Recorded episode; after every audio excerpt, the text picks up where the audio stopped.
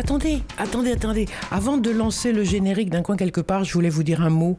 Je voulais vous dire un petit mot parce que ça fait longtemps que je n'ai pas fait d'émission. Là, c'est la 60e.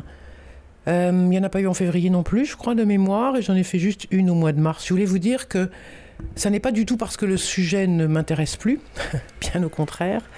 Ça ne veut pas dire non plus que je n'étais pas là.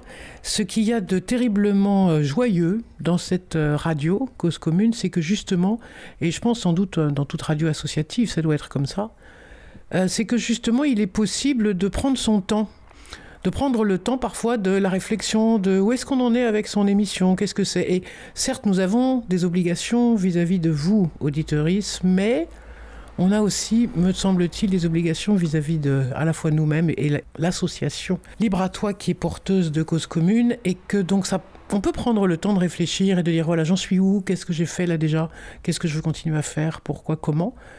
Pas simplement parce que nous ne sommes pas des journalistes professionnels, mais aussi parce que euh, l'environnement, les questions qui sont en cours sont suffisamment graves et intéressantes pour nous autres humains et humaines que ça vaut le coup de prendre son temps. Voilà.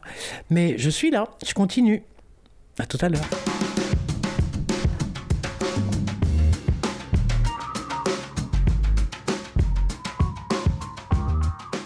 Vous êtes bien sur Radio Cause Commune 93.1 FM vous écoutez l'émission Un coin quelque part.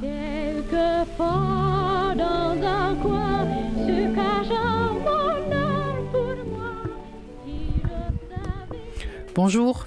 Aujourd'hui pour cette nouvelle émission donc d'un coin quelque part, je suis avec Guillaume Faburel qui est à la fois géographe, penseur, chercheur militant et qui contribue à l'équipe de coordination de ce groupement qui a donné lieu à des états généraux pour une écologie, pardon, pour une société écologique post-urbaine.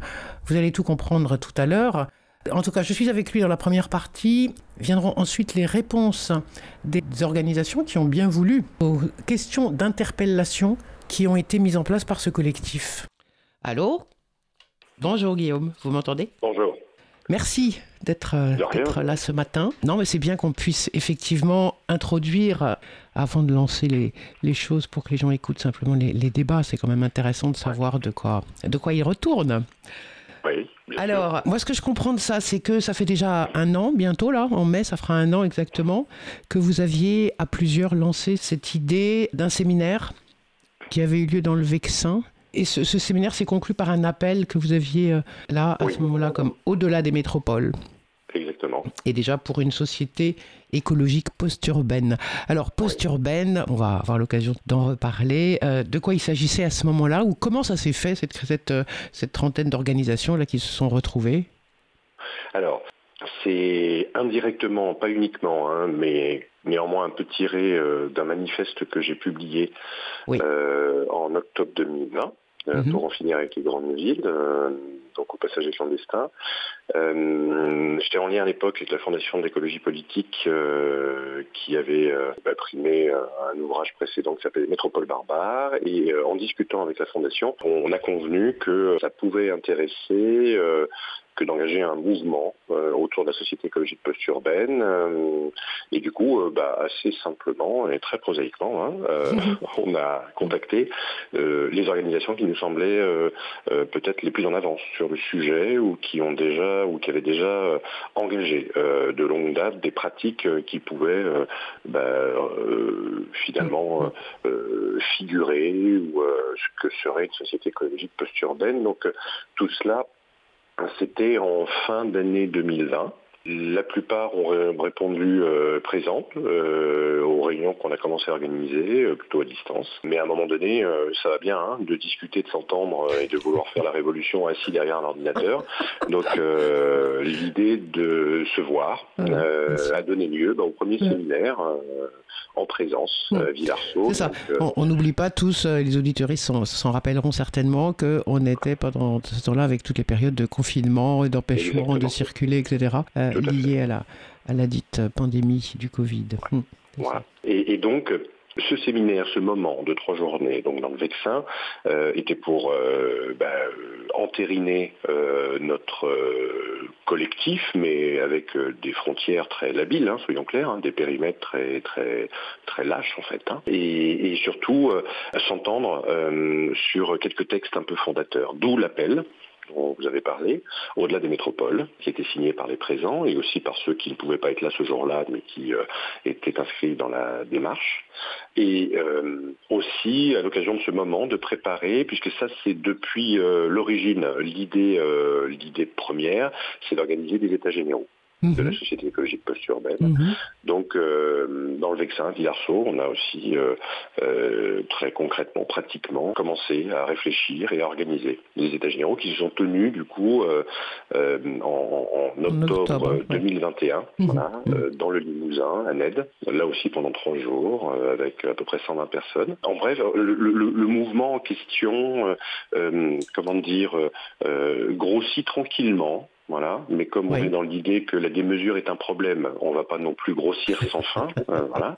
Mais néanmoins, euh, il y a indéniablement euh, voilà, une, énergie. C'est en tout cas ce qui est ressorti de NED et des premiers états généraux, c'est que sur les 120 personnes, les organisations partenaires représentaient entre, entre 30 et 40 personnes. vous en aviez donc 70, 80 qui étaient plutôt jeunes d'ailleurs, membres de collectifs ou personnes plus isolées ou ménages qui intéressés, plutôt euh, nouvellement installés euh, ou cherchant à débrancher des grands cœurs urbains ou des espaces métropolitains, et qui ne cherchaient pas nécessairement des recettes, mais en fait on sent bien que c'est très disséminé, qu'il y a une envie qui n'est pas véritablement concertée. Et, euh, en fait, on l'a appris en le faisant, hein, ça fait partie aussi de la vie, mais les États généraux répondent éventuellement, pas que nous, hein, d'autres l'ont fait avant nous et d'autres le feront après nous, mais à ce besoin à un moment donné, euh, de venir euh, euh, sentir qu'on n'est pas seul dans des trajectoires, voilà, dans des parcours. et, je crois que l'énergie venait de là, particulièrement, c'est que les gens étaient rassurés, ils ne sont pas non plus craintifs ou peureux, mais ça leur a fait du bien de voir qu'ils n'étaient pas, ils étaient pas, ils étaient pas seuls à se poser ce type de questions. Et néanmoins, comment dire, le chantier est abyssal, voilà, de, de, changer de trajectoire, de bifurquer de manière aussi radicale. Donc ils venaient néanmoins bâtir des liens, tisser des réseaux, rencontrer des gens, obtenir euh, des éléments d'information. Euh, et c'est ça en fait qui a fait que les États généraux ont, fort bien fonctionné. Et, mm. depuis lors, du coup, on essaye d'avoir des moments, des événements tous les euh, tous, les 3, 4 ou 5 mois. On se réunit assez régulièrement. Et le dernier en date était donc la semaine post-urbaine Mmh, mmh, euh, mmh. donc au mois de mars de cette année, 2022. On va y revenir là-dessus. Juste pour un petit peu préciser, ce que j'ai vu sur le site et voire même pendant justement les, réunions dont vous parlez là, c'est beaucoup de gens qui sont dans le sud, autour de Lyon, autour de Grenoble, dans les Cévennes, dans le Gard, ça? Oh, alors là, si je, on a fait une, on a fait une carte des trajectoires. Enfin, c'est pas moi, c'est euh, euh, deux étudiants qui ont fait qui ont fait ce euh, en l'occurrence Louise Ripper et Antoine Gaillot, qui ont fait ce travail pendant les États généraux. Et en fait, non, c'est beaucoup plus éclectique D'accord, c'est plus large. Euh, oui, c'est plus large. Ah, effectivement, euh, on va dire le Grand Sud-Est est particulièrement représenté, mhm. à mon souvenir, pour une grosse moitié. Mhm, Mais mhm. par contre, ça vient aussi des Pyrénées-Atlantiques, ça vient aussi de l'Ariège, ça vient aussi de la Loire-Atlantique, ça vient aussi un peu de Bretagne, ça venait de Paris aussi. Donc non, non, c'est ça couvre une surface de l'ex hexagone plus ample que simplement le quart sud-est. Ok, très bien. Euh, pour euh, expliciter un petit peu, avant, avant de revenir à, ce qui s'est passé effectivement au mois de mars à, sur, à Paris, là, euh, est-ce qu'on peut revenir un petit peu sur des, explications de terminologie? Parce que vous avez évoqué effectivement votre, votre écrit En finir avec les grandes villes. Il n'y a pas velléité à, à, dire que les villes sont, sont invivables, mais que par contre les grandes villes le sont. Et je crois qu'il y a même un, endroit où vous dites qu'il faudrait qu'on se mette à débattre de la question de jusqu'où c'est acceptable et jusqu'où c'est vivable une ville. Tout à fait. Hum. Euh, alors là, on rentre euh, dans des sujets qui me semblent euh, essentiels pour, euh, pour chacune et chacun, hein, parce qu'en fait, euh, on, on s'est construit à défaut, en miroir, du dedans, du dehors, mais toujours avec l'imaginaire urbain. Voilà.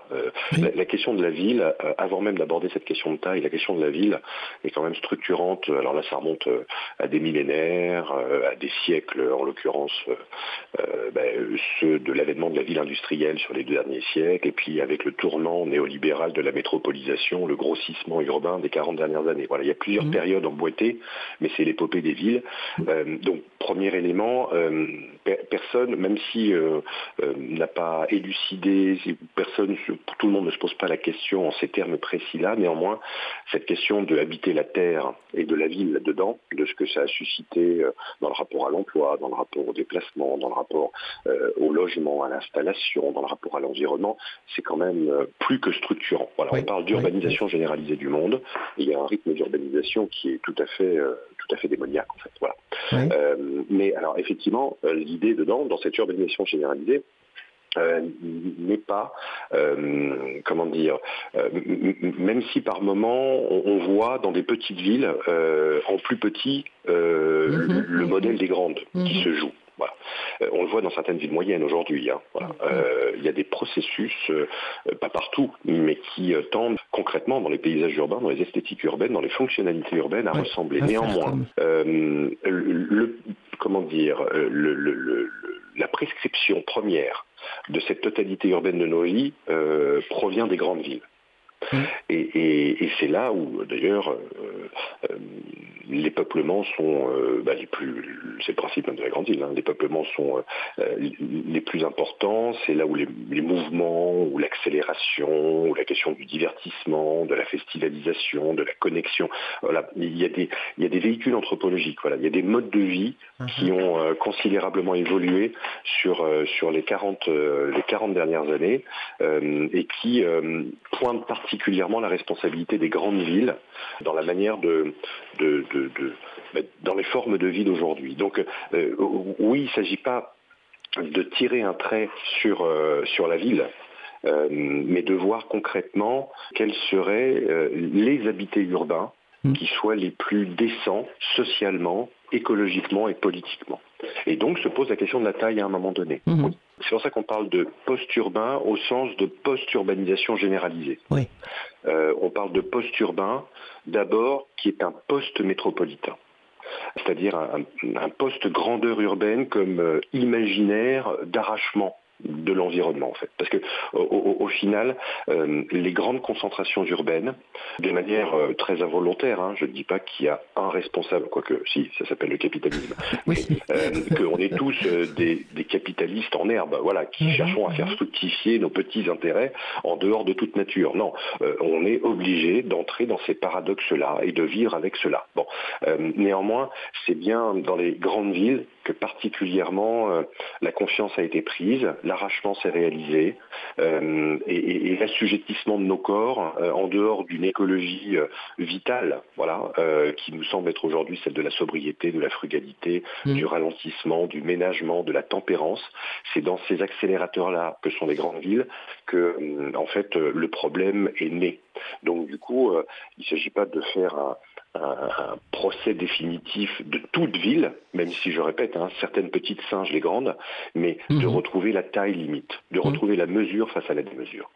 C'est mhm. ça l'idée du post-urbain et d'une société écologique post-urbaine.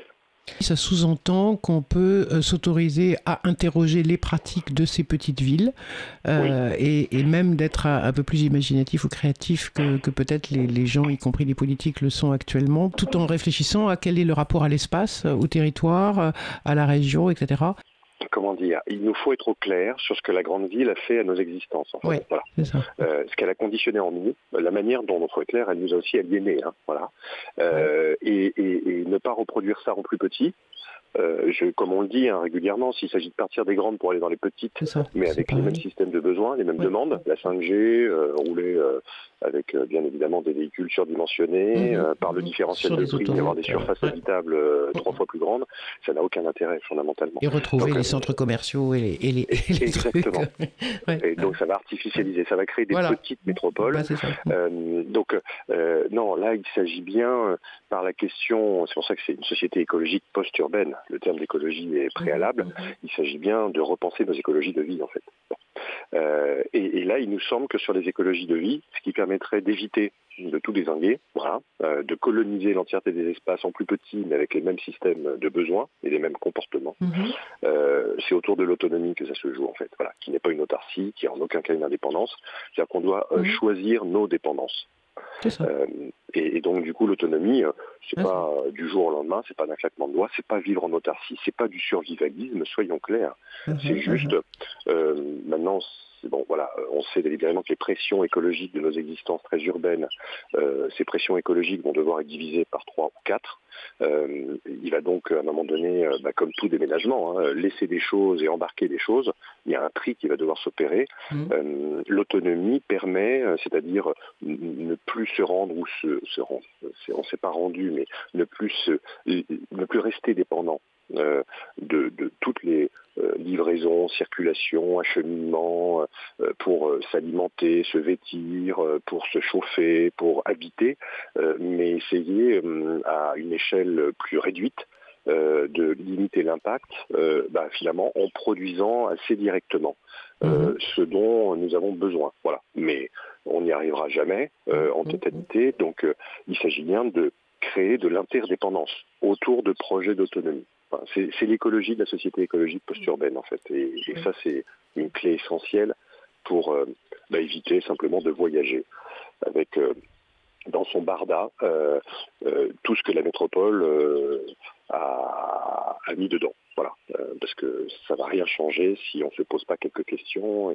si on renoue pas un peu avec le vivant en déménageant. L'autre point essentiel aussi que, il me semble, vous mettez en avant, c'est celui du débat.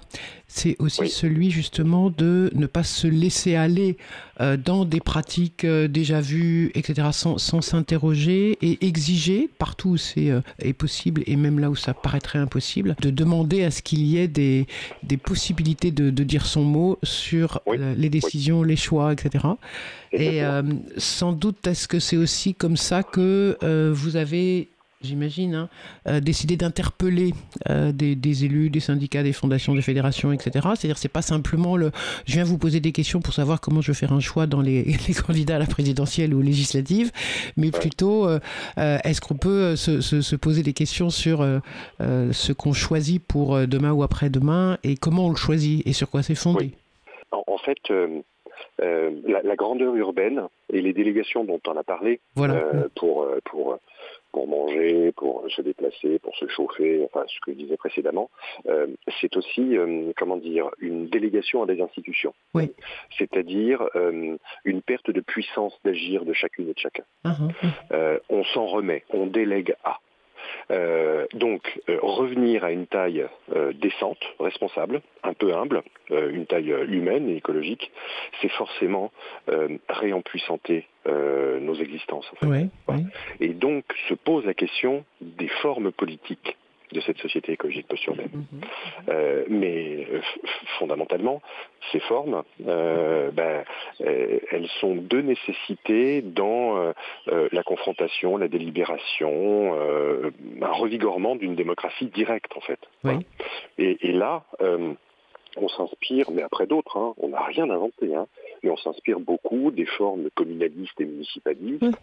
Euh, la question de l'Assemblée populaire joue un rôle déterminant. Mmh. La question confédérale pour les interdépendances c'est un peu, pour faire court, hein, pour ceux qui le connaissent, le modèle du Chiapas qu'on essaye de voir, euh, c'est-à-dire des communautés villageoises, une brique communale et une communauté un peu plus régionale, mais à l'échelle euh, de ce que nous, on, défend, c'est-à-dire des biorégions post-urbaines. Mmh. Voilà. C'est-à-dire mmh. des espaces de vie et des organisations politiques qui soient euh, à l'échelle d'écosystèmes de milieux culturels et de formes politiques euh, qui réempuissantent euh, bah, la capacité que chacune et chacun aurait. Et dans ce réempuissantement, il y a effectivement des formes démocratiques euh, radicales, hein, directes. on insiste particulièrement sur pour le, pouvoir que chacun et chacune aurait à agir, à l'idée de comment dire de, savoir et de savoir-faire qui nous semble essentiel pour alors, c'est n'est pas cultivé à des fins ornementales, mais si on, tend vers l'autonomie, à un moment donné, euh, il y, a, des compétences euh. Donc, ça pose aussi la question euh, du réempaysannement de nos cultures, ça pose la question de nos éducations. Les villes nous ont orientés vers des savoirs qui sont, comment dire, très souvent en surplomb, assez intellectualisants, et je suis très mal placé pour, ou plutôt bien placé pour bien dire placé que pour le savoir. donc, là, il y a aussi vraiment tout un registre de l'éducation populaire notamment, voilà, et qui, qui, qui, fonctionne très bien historiquement, hein, idéologiquement, mm-hmm. avec la brique communale et municipale dont je parlais précédemment. Voilà, donc il y a vraiment une, un, dessin organisationnel une vitalité du politique avec laquelle on doit tous et toutes ben, collectivement renouer. Mhm. Et, c'est ça aussi, euh, on va dire, la dimension, la dimension sociale et politique, d'abord politique, de ce que l'on défend dans une société écologique post-urbaine. Mhm, mhm. Et du coup, euh, les interpellations que vous avez faites lors de ce, cette. Euh, c'était en fait une journée de, finalisation des, journées de réflexion et de, travail que vous avez menées. Donc il y avait cinq questions. Et donc là, ce que les auditeurs vont pouvoir entendre après, c'est donc euh, les réponses qu'ont apportées certaines des, personnes là-dessus. Ça, c'était préparé un peu avec les gens qui étaient, qui sont venus. C'était, ça a été, euh, voilà. On, leur avait, donné les questions. Leur avait envoyé les cinq questions. On leur avait envoyé. Euh, libre à eux de la préparer, euh, de préparer les réponses euh, selon les programmes qui étaient les leurs et les idées qu'ils défendaient. Le temps était un peu chronométré parce qu'on n'avait pas passé, ils n'avaient pas le temps. C'était surtout pour eux, plus que pour nous, hein, une journée durant à répondre à cinq questions.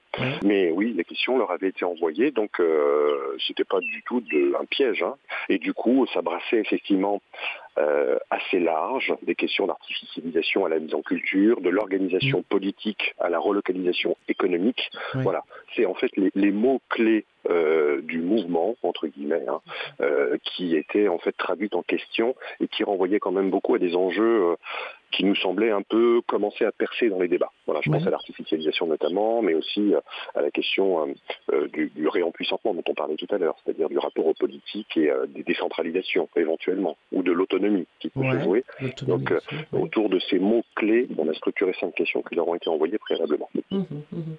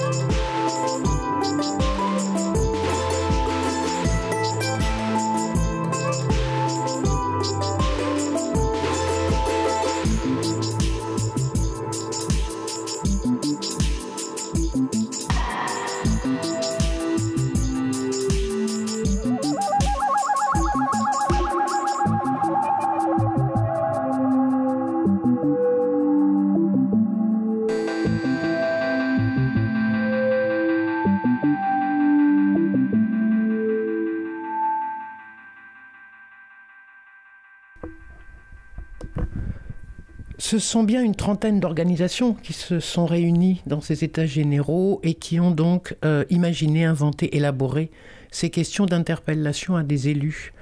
Parmi ces structures, ces collectifs, on trouve par exemple Alem, qu'un coin quelque part connaît bien, avec Paul Lacoste, mais aussi ADT Carmonde, la désobéissance, Écolo Paris, Relié, Abicop, La Traverse, l'Université rurale des Cévennes, l'archipel du vivant, etc.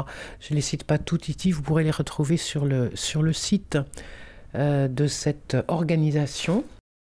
On est engagé depuis maintenant 18 mois. Euh, je vous fais le pitch pour ceux qui n'auraient pas eu le temps de le lire, mais en résumé, 3 euh, minutes, même pas top chrono. Euh, on est engagé depuis 18 mois dans un mouvement qui se nomme Pour une société écologique post-urbaine. on a fait les états généraux dans le Limousin début octobre sur cette thématique-là avec 130 personnes et une trentaine d'organisations. Et là, on s'était dit qu'à l'occasion de la campagne, il n'était pas inintéressant de mettre en débat. Donc on a appelé ça interpellation, mais c'est plutôt une occasion de discuter autour des questions des devenirs urbains. Euh, partant du principe que euh, euh, écologiquement, sociologiquement, anthropologiquement, politiquement, on n'a peut-être pas suffisamment porté regard sur les devenirs urbains et la croissance urbaine et les questions d'aménagement du territoire et d'artificialisation, etc., etc. Sur cette semaine-là, on a organisé plusieurs séminaires, je vous passe le détail, et la semaine prend fin cet après-midi avec une interpellation décroître l'urbain, qu'on a envoyé à euh, cinq équipes de campagne. Pour l'instant, deux sont présentes. Une autre devrait arriver. La quatrième, on a encore quelques doutes. La cinquième n'a jamais répondu. Voilà, pour être totalement transparent. Euh, c'est le document que l'on a mis sur, euh, les, chaises, qui rappelle la justification et qui propose un certain nombre de questions pour engager la discussion. 5, euh, je ne les répète pas, je vous dis juste les thèmes. Il y en a une, la première, ah, on n'est pas obligé de les traiter dans l'ordre hein, d'ailleurs, hein. vous sentez-vous libre d'inverser. Une sur l'artificialisation des sols, voilà, quelles sont vos propositions pour lutter contre l'artificialisation et ses effets? La deuxième euh, thématique et question renvoie euh, sur des ménages qui partent des grandes villes ou en tout cas à bas bruit pour aller dans des plus petites. Donc quelles sont vos propositions pour accompagner ce mouvement de population et notamment en termes d'habitation et de logement? Troisième thème sur la relocalisation des activités, parce que c'est bien de partir, mais c'est mieux aussi d'avoir une petite activité à un moment donné. Comment est-il possible de redynamiser économiquement et socialement les espaces de moindre densité par cette relocalisation? Quatrième. Bon, visiblement, le micro a, dérapé au moment de la présentation par Guillaume de la question 4, alors je vais le faire en ces lieux et places. Voilà la question d'interpellation numéro 4. En France, le nombre de travailleuses agricoles décroît. Les conditions de travail des agriculturistes se dégradent, tout comme la qualité de l'alimentation produite et l'autonomie alimentaire de chacun, chacune. Comment penser un réempaysannement de notre société? Réempaysannement, c'est joli comme mot. Enfin, dernière question sur euh, bah, les modalités d'ordre plus. Donc, c'est des démocraties qui sont radicalement directes la question, c'est que préconisez-vous en, la matière, c'est-à-dire en matière politique, euh, pour penser justice sociale et écologique, euh, notamment lorsqu'il s'agit des mondes ruraux, des campagnes ainsi que des petites villes Quelle démocratie pour ces lieux bah, de réinstallation, de réimplantation, de repeuplement, bref. Pour information, hier et avant-hier, on avait beaucoup de séminaires sur une géographie alternative. Voilà c'est-à-dire voir quelle, géographie nationale, enfin hexagonale, ça pourrait dessiner si euh, on déconcentrait un peu l'urbain, on décentralisait un peu les pouvoirs et on relocalisait l'activité à des fins écologiques. Je crois que je ne l'ai jamais fait en top chrono 4 minutes 30 comme ça, donc excusez-moi, c'est d'une densité absolue. Donc, euh, euh, du coup, ce qu'on propose, et ce qu'on vous a proposé, c'est un quart d'heure comme vous le sentez, en tout cas c'est l'idée, par rapport aux cinq questions qu'on vous a envoyées et euh, bah, ces représentants de l'équipe euh, de campagne d'Anne Hidalgo, euh, Parti Socialiste, qui commence. Ça vous va C'est à vous Ouais On vous écoute.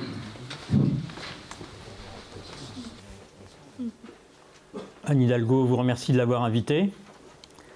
Donc quand même demandé de la représenter, donc je vais essayer de la représenter le mieux possible. donc je vais répondre aux cinq questions. Hein. en ce qui me concerne, je suis. Euh, d'où est-ce que je parle? Je suis maire d'une petite commune rurale, entre Niort et Partenay, dans les Deux-Sèvres, pour ceux qui connaissent. Et euh, vice-président de la transition écologique de ma communauté de communes. Donc voilà. Qu'est-ce qui fait que mon témoignage peut vous être utile? C'est que dans les années 73, j'ai été participant de la création d'une ville nouvelle. Ça aide pour comprendre un peu la ville nouvelle d'Evry. Ensuite, j'ai mis en œuvre la, stratégie nationale de développement durable dans les services du Premier ministre, euh, au secrétariat général du gouvernement. vous savez qu'il y avait une stratégie nationale de développement durable et les services du Premier ministre voulaient être exemplaires, donc euh, on a développé la stratégie euh, nationale de développement durable. Et puis j'ai fait, en 2007, c'était vraiment, là on était des pionniers, un bilan carbone des services du Premier ministre. 2007, c'était déjà les premiers bilans carbone. Donc je suis maire depuis 2018 et membre du conseil scientifique d'une association nationale euh, de maires ruraux et au cluster ruralité de la Nouvelle-Aquitaine. Dans la Nouvelle-Aquitaine, le président Rousset a mis en place un cluster ruralité qui euh, permet de, soutenir les projets des communes, des petites communes rurales. Voilà. Pourquoi j'ai des choses à dire sur le sujet?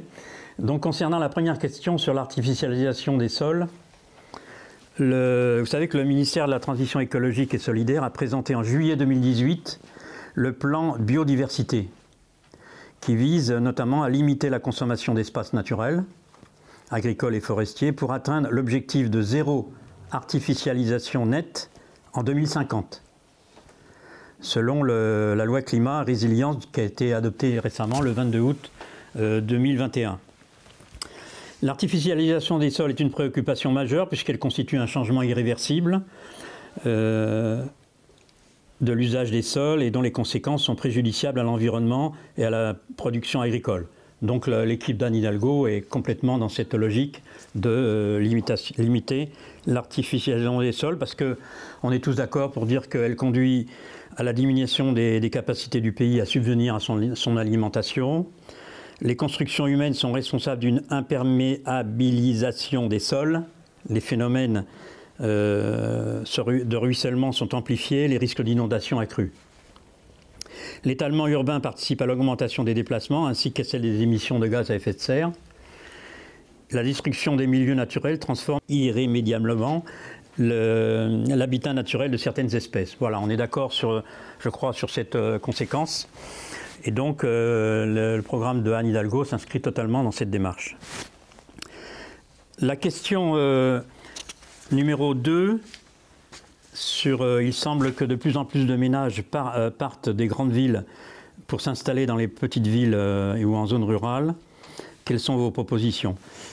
Aujourd'hui, tous mes collègues maires ruraux sont confrontés à ce qu'on appelle un exode urbain massif. Nous, on a une petite commune de 560 habitants. En l'espace de quelques semaines, 30 personnes sont venues habiter, ce qui est très important, hein. énorme. Euh, mais on n'est pas les seuls. Toutes les communes à 10-15 km des métropoles ont le même phénomène. Pourquoi? Parce que euh, avec la crise sanitaire, beaucoup nous disent qu'ils cherchent un, petit bout d'espace vert pour faire leur potager, certains. Et euh, on a, pour l'instant, on, a, du mal à répondre à la demande, en fait. Hein. Euh, on a quelques parcelles disponibles, mais euh, tous les maires de communes rurales de France sont confrontés au même problème de l'exode, d'un exode urbain. Euh, vous savez qu'on dit que 81% des Français, pour 81% des Français, la vie idéale est à la campagne. Il y a, un, espèce de, rêve dominant de, la plupart de nos concitoyens pour aller habiter à la campagne. Donc, euh, moi, je leur ai posé la question, euh, donc, à part l'idée d'avoir un, espace vert, souvent la réponse, c'est d'avoir une qualité de vie, euh, de relations humaines, de proximité. Il y a beaucoup de demandes de proximité. les gens se plaignent du fait que les services quittent, les, communes rurales, qui sont désertifiées, et beaucoup même qui viennent de la métropole demandent une, proximité, demandent des circuits courts, demandent une, relation humaine réelle demande de circuit court et bio. Euh, certains me disent que le coût de la construction euh, est très attractif, parce que dans les métropoles, euh, c'est assez cher, et beaucoup disent, voilà, pour nous, c'est financièrement, c'est intéressant. Et puis, il y a le développement du télétravail. beaucoup, disent, beaucoup disent en arrivant, ils ne demandent plus s'il y a une école, ils demandent s'il y a du haut débit. Donc j'exagère à peine. Hein. C'est est-ce que euh, je vais pouvoir euh, faire du télétravail, ou pour les entreprises, est-ce que je vais pouvoir être connecté? Donc, votre question, quel accompagnement?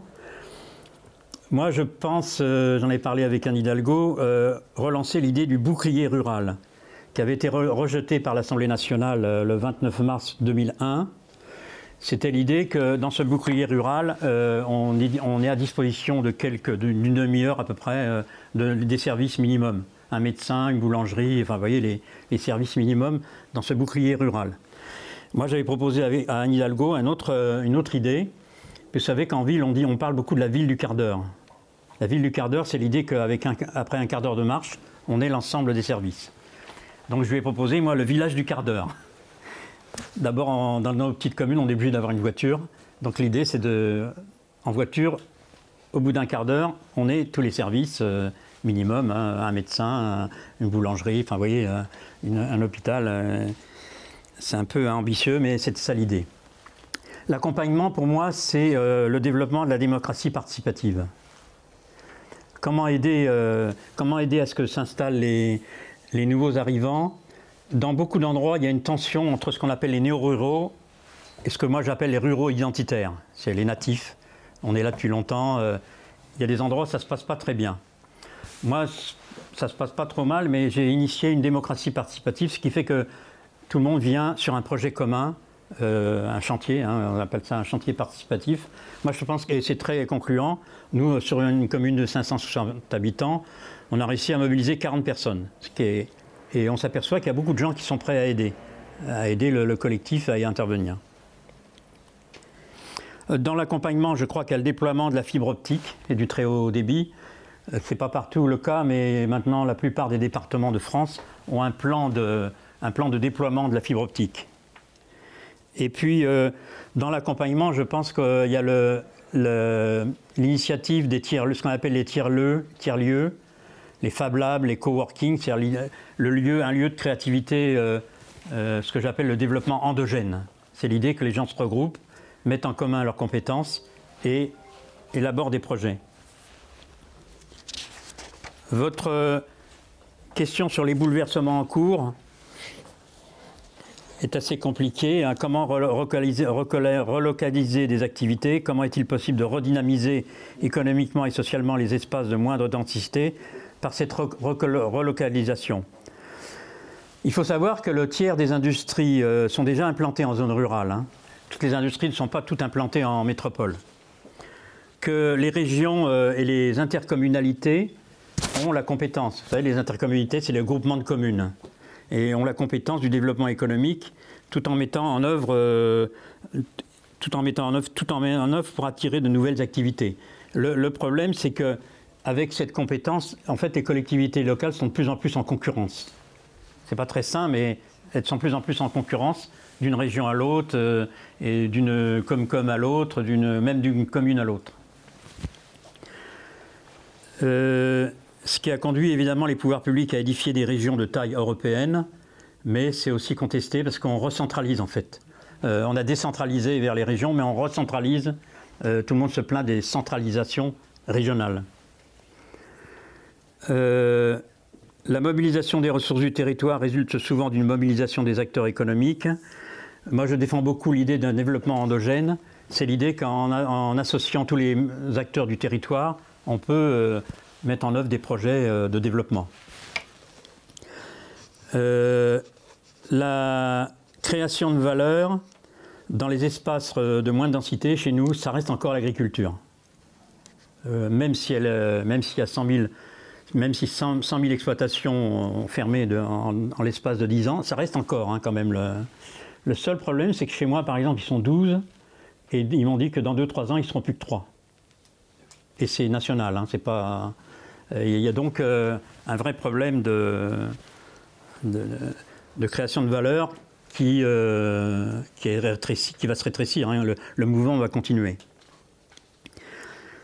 Vous posez la question en France, euh, la quatrième question, en France, le nombre de travailleurs et travailleuses agricoles décroît, les conditions de travail des agriculteurs se dégradent, tout comme la, qualité de l'alimentation. Comment repenser un avez, un, vous avez créé un, oui, mot, mais on a compris. Euh, bon, selon Anne, euh, Hidalgo, l'agroécologie est un nouveau modèle agricole pour tous. Donc elle est nettement positionnée sur l'avenir de l'agroécologie. Euh, l'agroécologie connaît un véritable essor aujourd'hui. et l'objectif pour Anne Hidalgo, c'est d'atteindre 30% de la surface agricole utile en agriculture biologique d'ici 2030. Euh, comme en Allemagne d'ailleurs.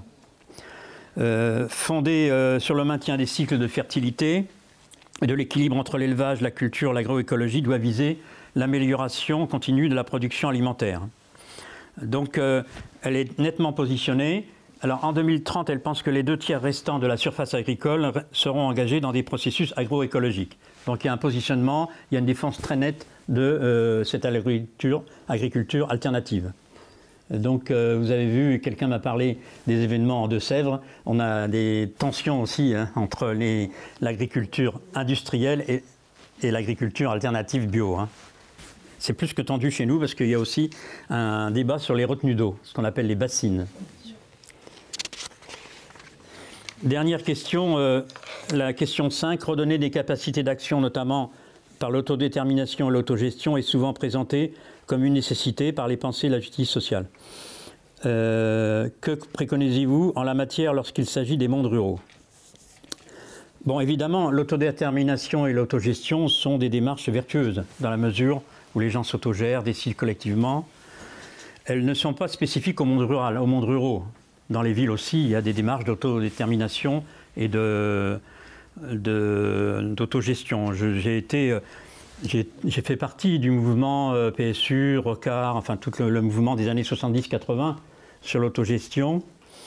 Euh, il est admis d'ailleurs que la mise en œuvre d'un projet est toujours plus efficace lorsque les porteurs de projet ont été associés étroitement en amont. C'est un lieu commun, mais bon. Par contre, alors moi je pense peut-être qu'il y a une différence entre nous on débattra peut-être tout à l'heure, mais pour être opérationnel, l'autodétermination, l'autogestion doivent toujours privilégier les logiques d'échange, de dialogue et de coopération. Pourquoi je dis ça? Parce qu'il y a des dérives euh, qui peuvent être néfastes, que vous avez peut-être vécues. C'est le, cas de certaines formes de basisme.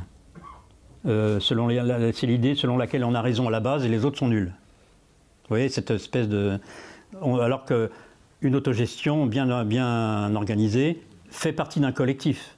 Hein, on a un collectif départemental, un collectif national, un collectif européen. On ne peut pas comme ça euh, s'autogérer en critiquant tous les autres euh, étant nuls et nous à la base on a raison. Ça c'est une déviance moi à laquelle euh, j'ai été confronté et on a toujours des débats, hein, c'est normal, mais je suis dans cette démarche. Je pense qu'Anne Hidalgo l'est aussi. Pour moi la démarche, j'y reviens, la démarche participative, la démocratie participative est une démarche prometteuse car elle dépasse la, simple consultation et la concertation.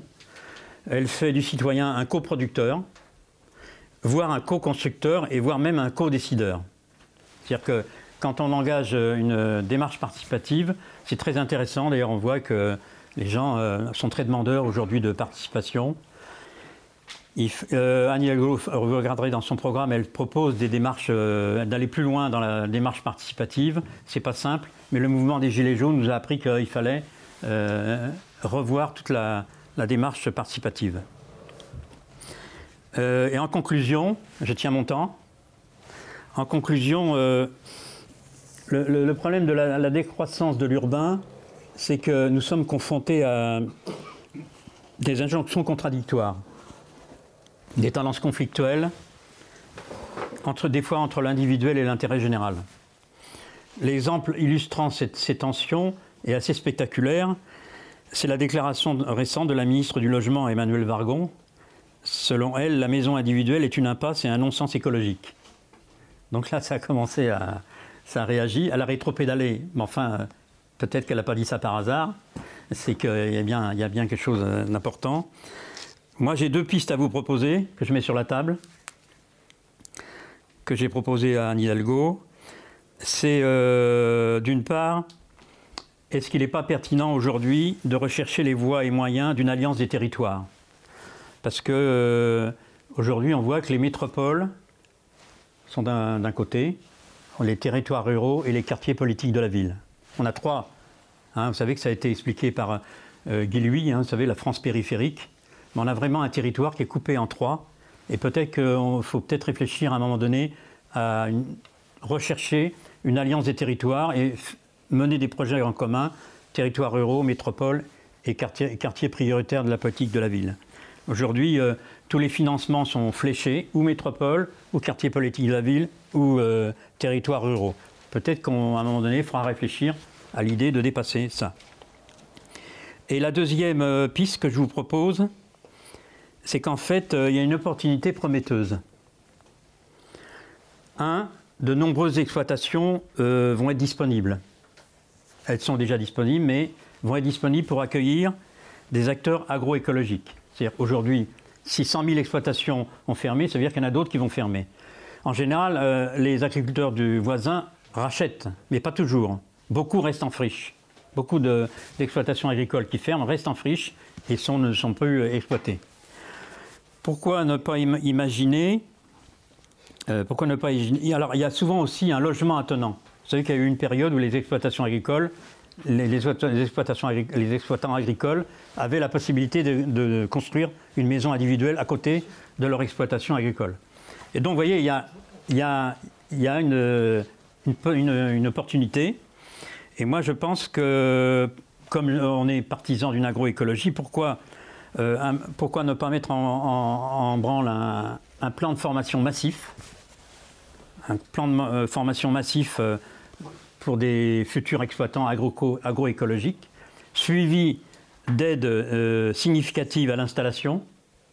C'est-à-dire qu'on pourrait aider des porteurs de projets agroécologiques pour reprendre ces fermes qui ont fermé.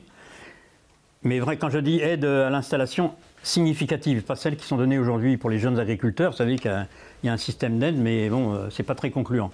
Voilà, ça c'est une piste à mon avis qui est très intéressante, parce que euh, nous, euh, dans les petites communes rurales, on, a du mal. Aujourd'hui, on est bloqué. Hein. On ne peut plus, on peut plus transformer des terres agricoles en terres constructibles.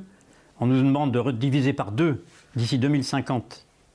Hein, vous avez vu dans la loi climat, on nous demande de diviser par deux les, les possibilités de construire. Donc ça veut dire que nous, on n'a plus de possibilité d'accueillir. Mais là, il y a cette opportunité. Je mets ça sur la, sur la table. Hein. Peut-être que vos organisations peuvent le, reprendre, mais à mon avis, euh, c'est très intéressant et ça permettrait de, permettrait de débloquer. Ma phrase de conclusion est la suivante. Il y a une révolution territoriale en cours, ça c'est évident. Euh, mais alors vous savez qu'une révolution instaure toujours un nouveau système irréversible. Donc, moi en tant que militant, je pense qu'il vaut mieux en être acteur que la subir. Merci.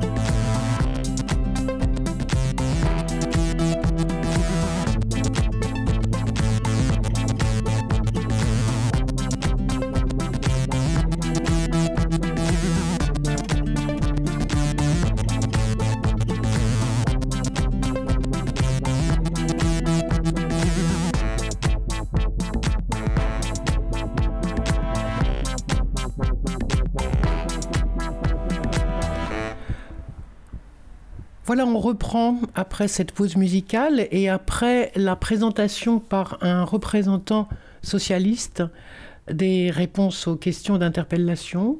On va entendre maintenant deux personnes qui, elles, euh, sont d'appartenance Europe Écologie Les Verts. Bien, bonjour à toutes et tous. Euh, merci pour cette invitation. Euh, comme vous le voyez, nous sommes venus à deux. Euh, pour euh, aborder des sujets qui nous semblent, euh, au nom d'Yannick Jadot, extrêmement importants et capitaux dans le, j'allais dire, dans l'évolution de la société que nous vivons actuellement. Alors, je vais me présenter. Moi, je suis Antoinette Gull. Je suis, je suis élue vice-présidente de la métropole du Grand Paris, en charge de la nature, de la biodiversité et de l'agriculture, et également conseillère de Paris. Je laisse Ghislaine Séné se présenter. Euh, oui, bonjour. Et moi, pour ma part, je suis euh, la présidente du pôle écologiste à la région Île-de-France. Euh, et j'ai été sur deux mandats. j'ai été donc en 2020 maire d'une petite commune dans les Yvelines avec nous de 740 habitants. Et donc, j'ai une vraie appétence sur les questions d'aménagement, de transport et de, ruralité, même si je continue à penser que je suis plutôt dans du périurbain réellement, mais, mais, mais voilà. Et on en discutera au fil de la discussion. Alors, on commence par la première question euh, que vous nous posiez, qui est une question euh, en lien avec euh, la biodiversité, l'effondrement de la biodiversité, un sujet là aussi ô combien capital. Moi, je rappelle juste que le programme de Yannick Jadot s'intitule Protéger le vivant et le climat. C'est dire si la question de la biodiversité est bien au cœur de notre approche écologiste, mais ça, j'imagine que ça ne fait doute pour personne. Euh, et euh, la question de la biodiversité, et plus particulièrement, vous nous interrogez sur la question de l'artificialisation des sols qui est, en fait, cette question euh, représente en réalité un grand danger. Alors, je peux vous le dire, pour être vice-présidente de la métropole du Grand Paris, je vais vous donner quelques chiffres. Bien sûr, ce sont sans doute les chiffres les plus alarmants que l'on puisse avoir en France, puisque nous avons, par exemple, dans, dans, cette métropole qui comporte les 130 communes autour de Paris, 87% du territoire qui est un territoire j'allais dire bâti, mais bâti euh, ou d'infrastructures, c'est-à-dire que nous avons 13% d'espace naturel. C'est extrêmement peu. Ça fait bien sûr de cette métropole la métropole la plus dense de France, mais aussi la plus dense d'Europe et parmi les plus denses du monde. Euh, c'est vous dire si la question de la biodiversité dont j'ai la charge est une question à la fois extrêmement importante et sur lesquelles il y a des enjeux extrêmement importants. Je vous donne encore quelques chiffres. 73% de la population des oiseaux a disparu du Grand Paris. 73%, quand on en est à ce stade de la disparition euh, de la population d'une espèce, et, bien, et d'une espèce aussi commune que les moineaux, eh bien effectivement, on peut, euh, on peut être très inquiet. Mais il, en est de même pour les papillons, à moindre échelle, certes, ou, euh, plus généralement pour euh, les oiseaux. Donc on est dans une situation de perte de biodiversité sur l'ensemble de la France qui est une situation qui est grave. Et pour l'ensemble du monde, qui est une situation qui est grave et gravissime. On parle de la sixième extinction des espèces.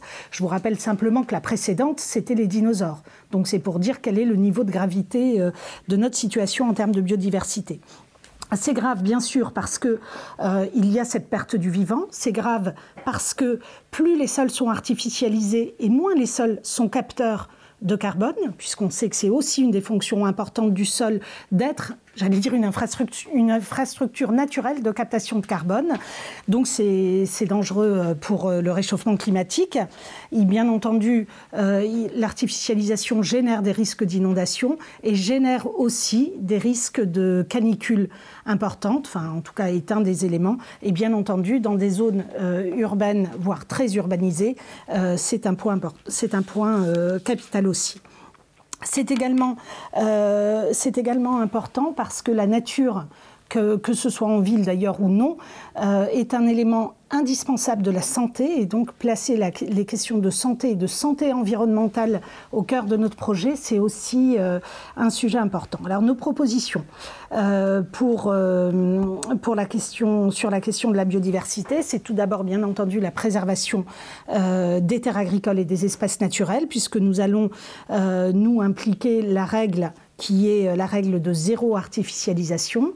Donc vous avez bien entendu, il ne s'agit pas de zéro artificialisation artificialisation nette, mais bien de zéro artificialisation, avec une possibilité dérogatoire en fonction des échelles de territoire, puisqu'on ne travaille pas tout à fait de la même manière quand il s'agit, par exemple, de densifier un village rural sur lequel il pourrait y avoir de la place, ou quand il s'agit de densifier des espaces euh, urbains déjà euh, très, largement, euh, très largement denses. Donc il y a besoin de cette souplesse-là pour travailler, et ça c'est un élément important, pour travailler à la bonne échelle de territoire. C'est le premier point. Le deuxième point, c'est la question de la, de la reconversion des friches. Nous avons en France de nombreuses friches. Vous avez évoqué la question des friches agricoles. Je pourrais évoquer la question des friches industrielles et plus généralement euh, des friches urbaines aussi, qui sont en fait des lieux partout sur le territoire français qui peuvent être renaturés ou qui peuvent servir à la relocalisation d'activités, puisque c'est un des éléments sur lesquels vous nous interrogez ultérieurement. Je, vais essayer d'avancer un peu plus vite parce que ce n'est que le début de la première question. Euh, nous instaurons également euh, un moratoire sur l'implantation des nouveaux entrepôts, puisqu'il y a également, bien sûr, dans cette perte de biodiversité, euh, j'allais dire, le la tension qui s'opère entre activité économique et euh, maintien de la nature. On le vit particulièrement sur la question euh, euh, des nouveaux modes de consommation et donc du besoin de nouveaux entrepôts. C'est un des sujets que nous, nous, travaillerons. Et puis, nous lutterons contre la spéculation parce qu'il faut aussi aller aux causes de ces problématiques et donc à la lutte contre la spéculation. Rapidement, nous souhaitons également reconnaître euh, le crime d'écocide. Je sais que dans la salle, il y a des associations euh, dont c'est le combat et je les salue puisque c'est un combat euh, partagé. Reconnaître le crime d'écocide, mais également créer un défenseur des droits de la nature. Nous voulons le faire et Yannick Jadot s'y engage dès aujourd'hui avec une haute autorité sur les limites planétaires. Là aussi, j'allais dire, je ne peux plus dire aujourd'hui que c'est un impensé des politiques publiques, mais en tout cas, ça reste encore euh, euh, trop peu. Euh, il y, a, encore trop peu d'engagement politique sur ces sujets qui sont au cœur de notre programme. Comme défendre la, biodiversité, c'est aussi défendre les paysages. Eh bien, nous, nous réglementons pardon, la publicité. Ça, c'est un de nos combats, un combat important. Euh, ce, qui, ce qui abîme nos paysages, que ce soit en milieu urbain, que ce soit en milieu périurbain ou en milieu rural, ce sont aussi euh, toutes ces... Euh, toutes, ces, toutes ces publicités qui nous envahissent et qui envahissent l'esprit. Et donc, si on veut changer de société, eh bien, il faut, il faut aussi commencer par changer, j'allais dire, ce que nous, ce qui, nourrit notre cerveau, c'est-à-dire aussi toutes ces images euh, euh, que nous avons en longueur de journée. Euh, voilà, je ne vais pas aller beaucoup plus loin. J'aurais pu vous parler des aires marines ou d'autres éléments, mais je sais que nous avons quatre questions et donc je laisse la parole à Ghislaine pour la suivante. Ah oui, donc il faut que je prenne le petit micro. Ah, c'est toi qui prends. Ah oui, pardon. on partage. Hop.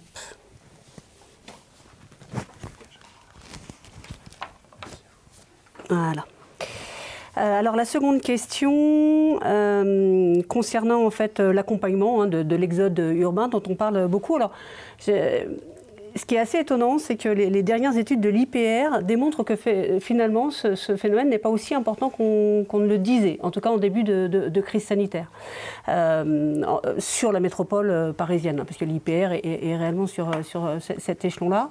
Et, euh, et j'étais étonnée par les chiffres que vous, vous donniez. Enfin, c'était 30, 30 ménages qui arrivaient, enfin 30 personnes, c'est pas.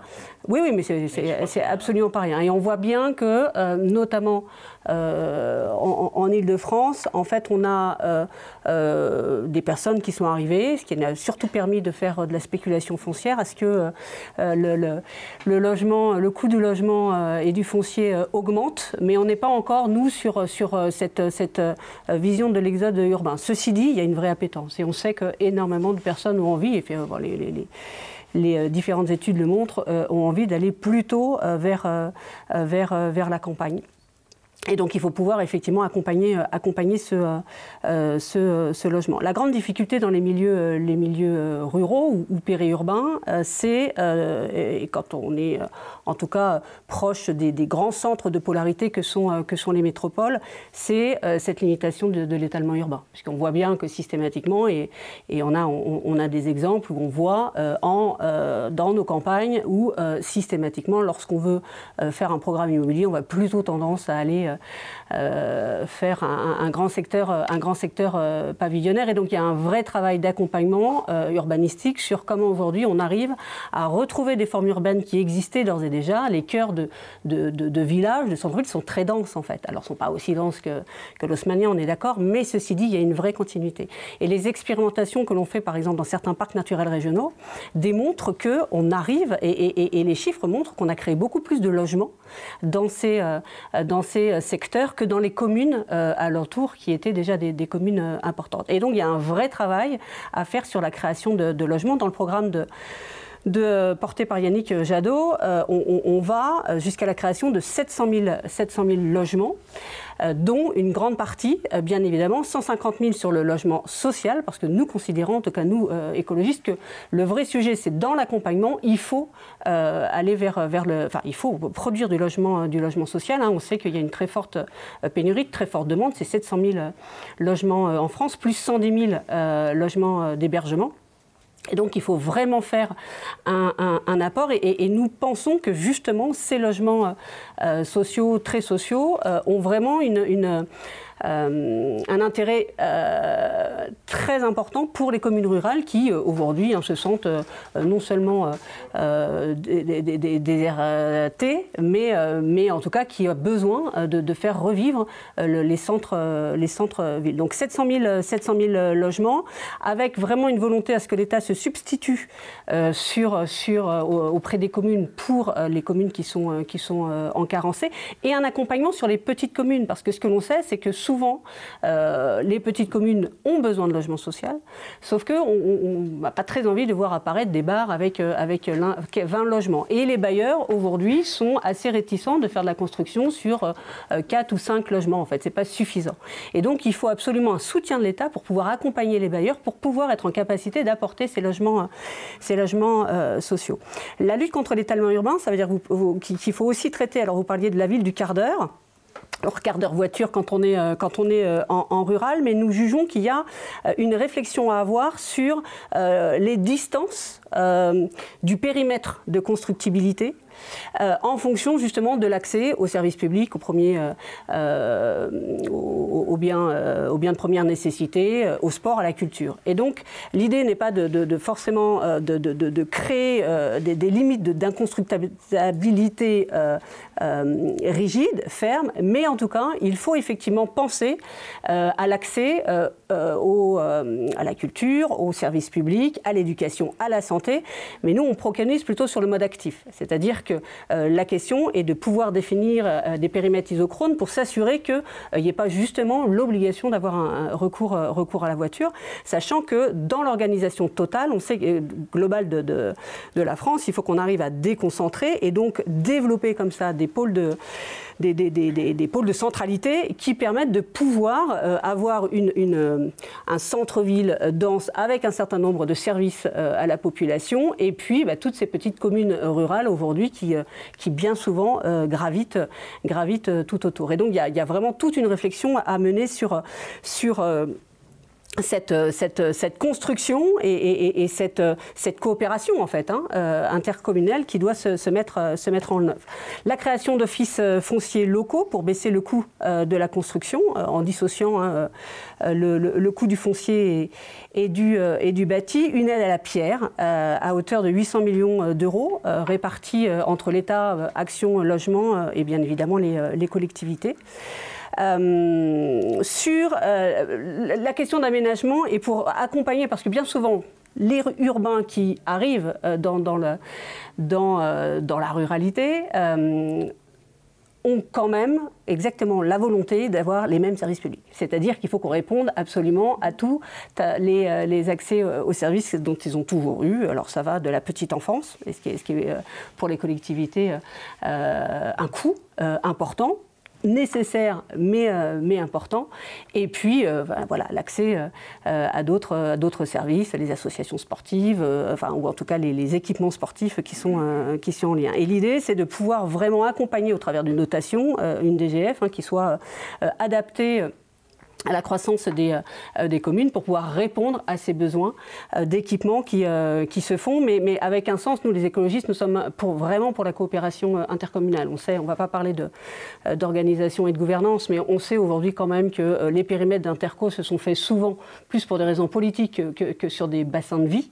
Or, il faut qu'on arrive à, à réellement retrouver une réorganisation qui tourne autour des, des, des, bassins de vie et des bassins de, proximité. La question de, la mobilité bien évidemment indispensable. Euh, donc nous soutiendrons euh, bien évidemment le redéploiement des, euh, trains d'équilibre du territoire qui ont été jusque-là totalement, totalement abandonnés. Pouvoir bien évidemment travailler sur le transport du quotidien, sur la modernisation, sur le renforcement, en fait, la rénovation des lignes et, vraiment remettre en place ce, réseau ferroviaire, accompagner les, les, les acteurs coopératifs qui, sont en train de se mettre en place. On voit hein, que, des, acteurs sont en train de recréer des, euh, petites lignes qui avaient été euh, abandonnées par, euh, la SNCF. Et puis, pour pas être trop longue non plus, la question de la relance du fret ferroviaire qui est euh, là aussi euh, quelque chose qui nous semble, qui nous semble important. Le bouclier rural, vous en avez parlé, donc je, je, ne, le développerai pas euh, plus, si ce n'est que nous pensons vraiment qu'il faut créer aussi autour une agence nationale de, la rénovation, de la rénovation rurale, parce que la question de la rénovation thermique est aussi un, un sujet très important, même si on a en rural la capacité d'avoir des souvent euh, des maisons anciennes euh, avec, de vraies inerties et sur lesquelles il faut arrêter d'essayer d'appliquer euh, les normes de rénovation thermique qu'on nous impose, bien évidemment. Et donc là aussi, il y a un vrai travail sur la question des, des, normes, des normes de construction. Mais, on, a, on a un certain nombre d'avantages, si ce n'est qu'il faut aujourd'hui quand même rénover des, des, secteurs pavillonnaires qui ont été faits dans les années 70 hein, sur, sur le territoire rural et sur lequel il y a un vrai, vrai, vrai enjeu d'accompagnement de rénovation et peut-être une dernière euh, euh, chose, mais je, je, l'ai euh, évoqué, c'est vraiment le, soutien financier des collectivités pour, pour voilà, prioriser en, priorité pardon, la, la, réhabilitation des territoires ruraux les plus défavorisés. Ça, c'est pour l'accompagnement. Et je crois qu'il y a ça aussi qu'il faut que je te donne. Merci. Ça fait une petite pause. Entre-temps, c'est agréable.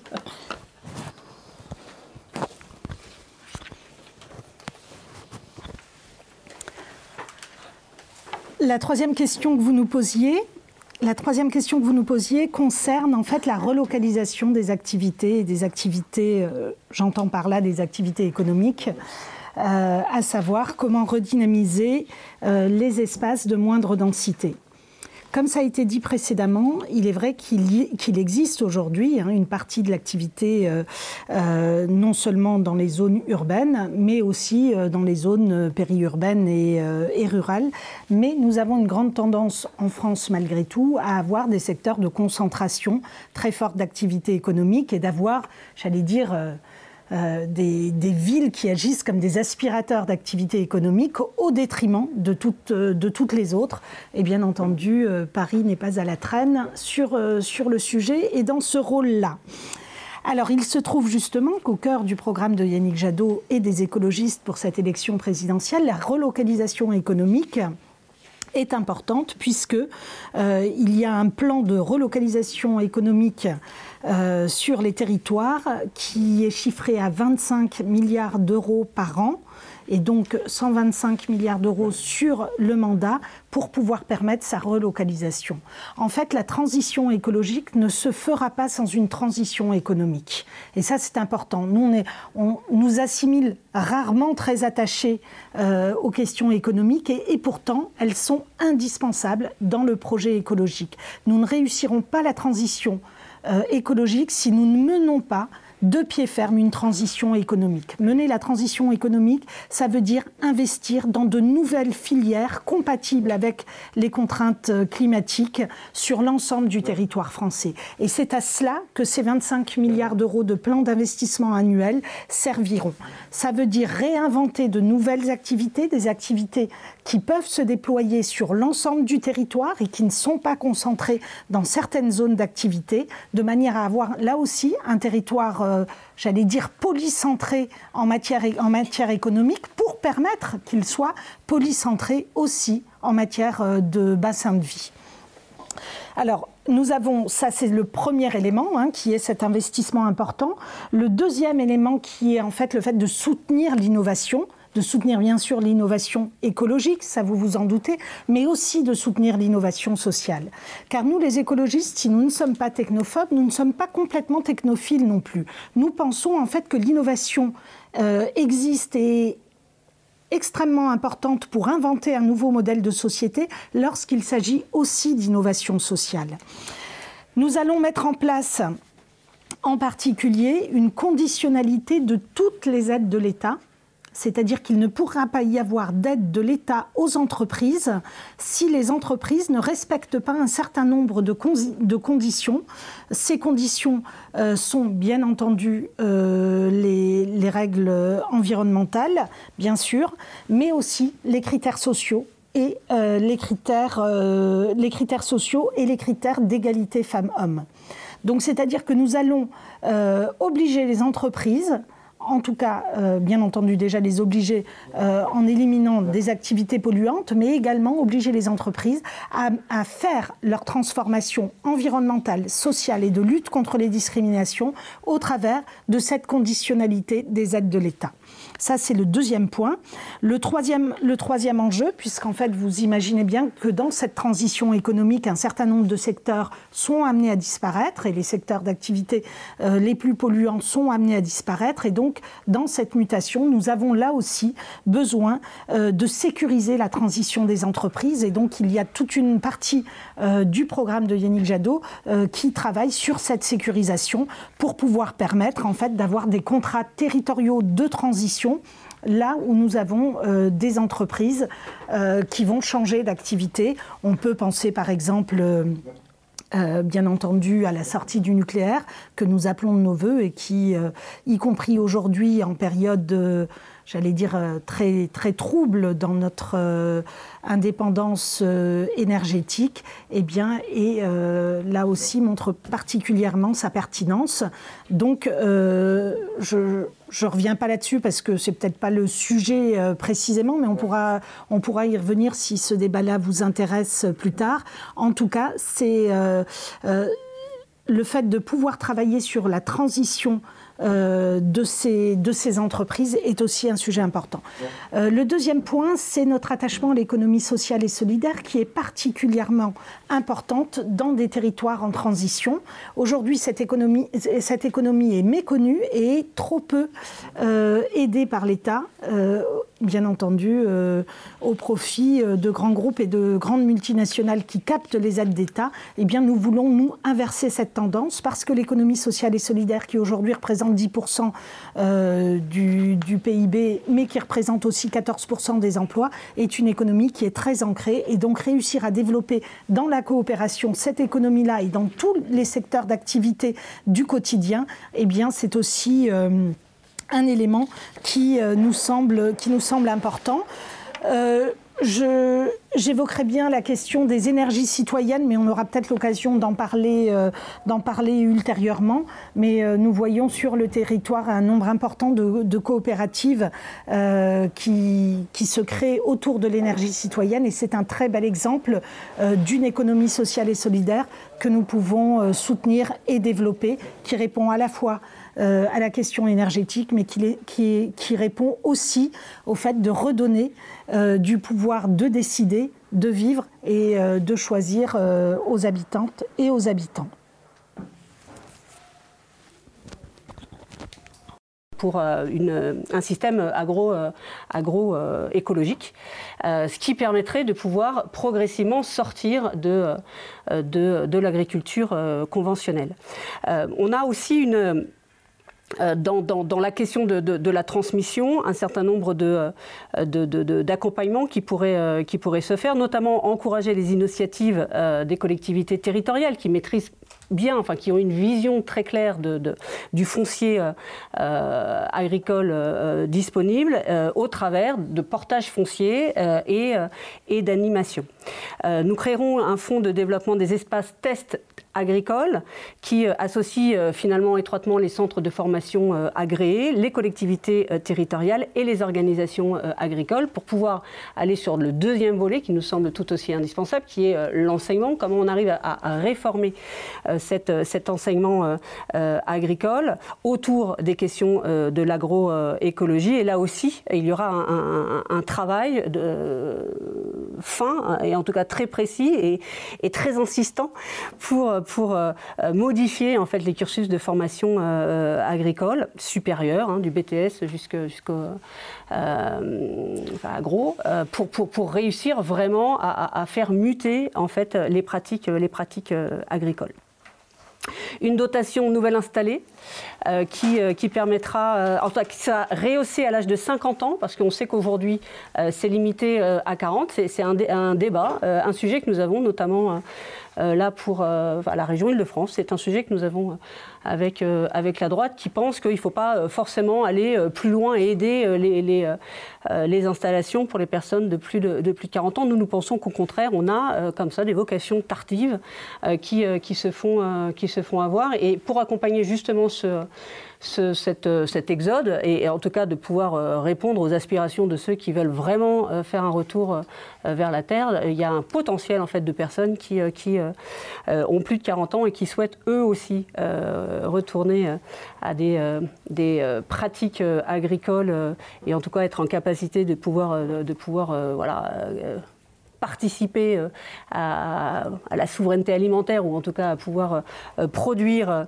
euh, produire du, souvent du maraîchage par ailleurs et donc, et, donc et de l'élevage, du petit élevage. On a aussi beaucoup de demandes dans ce, dans ce sens et donc, et donc on porterait à l'âge de 50 ans, avec une modulation, en fait, toujours en fonction des engagements du projet d'entreprise vers l'agroécologie. En fait, vous comprenez que, bien évidemment, nous, nous allons réellement pousser, euh, euh, pousser euh, pour que nous puissions atteindre. Alors, je n'ai pas l'objectif du programme de Yannick sur, sur le bio. Oui, je n'ai pas non plus sur le bio. Ah Oh. Nous, c'est 100%. Non. C'est 100% des cantines en bio. C'est 100% des cantines en bio, mais je suis en train de me dire que moi-même, j'ai perdu le chiffre parce que comme on travaille sur, sur l'élaboration du SDRIFE, euh, du coup, euh, je, sais qu'on est au-delà, mais j'ai un. par deux l'usage des engrais des, pesticides de synthèse d'ici 2027. 2027 divisé par deux, oui, mais combien en bio? Est-ce qu'on a fixé un objectif en bio On n'a pas fixé. Non, non, non, non, non, non, non, je suis en train de me dire, j'étais en train de me les chercher, mais enfin, voilà. Mais en tout cas, sachez que euh, nous aurons une politique très ambitieuse pour le passage, pour le passage euh, en bio. Et, euh, et en fait, il y, y, a un vrai travail à faire en fait, sur la, la, la, loi foncière que, que l'on souhaite mettre, mettre en place pour, pour stopper l'artificialisation. Et donc, il y, y, a vraiment la, capacité à pouvoir renforcer en fait, les, les moyens d'intervention des euh, des, collectivités, avec l'aide des, euh, établissements publics fonciers, avec l'aide bien évidemment euh, de la SAFER, pour mettre en fait, à disposition les terres agricoles pour pouvoir permettre les petites structures de pouvoir acquérir le, le foncier ou, en tout cas louer ce, ce, foncier pour permettre de réguler en fait le marché, le marché foncier agricole. Et puis, et puis renforcer aussi sa gouvernance en permettant une participation renforcée des citoyens et, de, la force, et de la force publique. Voilà. Et la dernière question. Ah oui, comment on va la faire Comme ça? Non, mais vas-y, je te laisse. Alors, pour la dernière question, oui, je pense qu'on. le temps. Ah oui, hein, on ah bah serait venu à trois. Ah mais il fallait nous le dire, on serait venu à trois sinon, parce que. la règle en cours de match. non. pas. Alors, la dernière question porte sur les actions sur l'autodétermination, l'autogestion. Euh, alors, nous, vous le savez sans doute, nous sommes un mouvement qui est, euh, j'allais dire, très décentralisateur. Et donc, nous, nous pensons qu'effectivement, il doit y avoir une Ah, je dois quand même. Je dois quand même faire ça, sinon on n'est pas enregistré. Oui, je disais que nous sommes euh, un mouvement foncièrement décentralisateur et qu'en réalité, l'enjeu, euh, l'enjeu pour pouvoir permettre cette décentralisation repose aussi dans les ressources qui sont attribuées. Et donc ça, c'est un, point euh, qui nous semble, important, c'est permettre en fait aux collectivités et aux collectivités euh, rurales, ou en tout cas aux petites collectivités, de pouvoir accompagner, de pouvoir réellement être l'acteur de cette décentralisation et de pouvoir laisser aux habitants une certaine capacité d'autogestion ou d'autodétermination. Bien entendu, ça passe par la démocratie participative, ça a été dit, c'est bien entendu là aussi dans notre programme, mais ça passe aussi, me semble-t-il, euh, j'évoquais tout à l'heure la question de l'économie sociale et solidaire, ça passe aussi par le rôle des collectivités territoriales au sein de coopératives qui peuvent être des coopératives d'habitants. Et donc, euh, je pense à la prise de participation euh, plus simple et en tout cas plus automatique des collectivités territoriales euh, dans les SIC en particulier, euh, quel que soit leur, que alors je ne sais pas si c'est un terme qui vous parle, mais j'imagine que oui, sont les sociétés coopératives d'intérêt collectif et donc qui permet en fait là aussi d'associer intelligemment sur des sujets à la fois les collectivités territoriales et les habitants sans qu'il y ait une, j'allais dire, un poids trop important de la collectivité mais qu'elle y participe au même titre que les, habitants y participent. Moi, je suis très attachée également euh, à la question de la monnaie locale et je pense que c'est un des éléments de détermination, d'autodétermination euh, et d'autogestion. Je pense que nous n'avons pas suffisamment exploré euh, ce point-là en termes justement de, polycentrage euh, d'activité. Et il me semble que pour euh, des zones, euh, soit des zones rurales, mais y compris d'ailleurs pour des zones urbaines, en tout cas sur des bassins de vie, ça a du sens de travailler à des monnaies locales qui puissent avoir une autre qui puisse donner un autre sens à l'engagement en règle générale. Euh, et je terminerai simplement sur euh, cet exemple que j'évoquais tout à l'heure sur les coopératives d'énergie. On voit qu'aujourd'hui fleurissent sur le territoire français des coopératives d'énergie pour mettre en place de l'énergie renouvelable j'allais dire de manière citoyenne. Nous encouragerons bien entendu l'ensemble de ces coopératives que ce soit financièrement, que ce soit dans les statuts, euh, que ce soit par euh, des contrats avec les collectivités locales pour pouvoir permettre, par exemple, ce type de développement. C'est valable également pour les tiers-lieux ou pour toutes ces innovations qui, en fait, euh, vont, aller, vont permettre à des habitants, ensemble, de créer de nouvelles activités.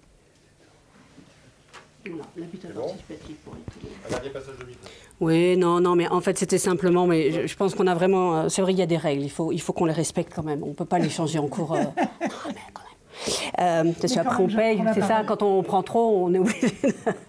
non, mais l'habitat participatif dans un modèle d'autogestion, en fait, c'est des choses qui sont ultra intéressantes, ultra. Enfin, il y a des, des expérimentations aujourd'hui qui, qui, euh, au-delà euh, des, des, des, termes complètement galvaudés d'éco-quartier, de, euh, il y, a des expérimentations en Ile-de-France, Saint-Cyr-en-Artis, si vous avez cinq minutes pour regarder. Ça fait huit ans que 12 familles travaillent, sur, le sujet. Il y a le parc naturel régional du Vexin français qui les accompagne, qui permet vraiment de pouvoir mutualiser, de pouvoir travailler. Mais, il y a vraiment des expériences incroyables qu'on pourrait vraiment dupliquer sur, nos territoires et ça fait vraiment partie de, de ces, de questions-là. Voilà, je voulais juste rajouter ce petit point. Était à parler des tiers-lieux, j'ai oublié tout à l'heure euh, d'en parler, donc euh, c'est parfait. Voilà. Merci à vous.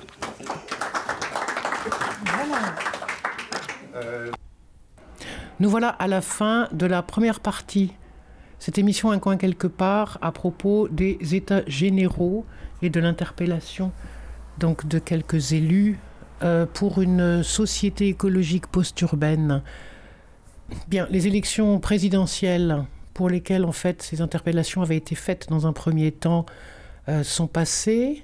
2022, avril 2022, mais nous avons très prochainement des législatives et vraisemblablement ces questions s'adressent potentiellement également à des candidats candidates des législatives et ensuite sans doute des municipales. Bref, ce sont des questions que, euh, dont pourrait se saisir tout citoyen, citoyenne, telles qu'elles sont ainsi formulées ou telles que d'autres d'autres peuvent l'être dans les débats que vous entendrez dans la deuxième partie. À très bientôt.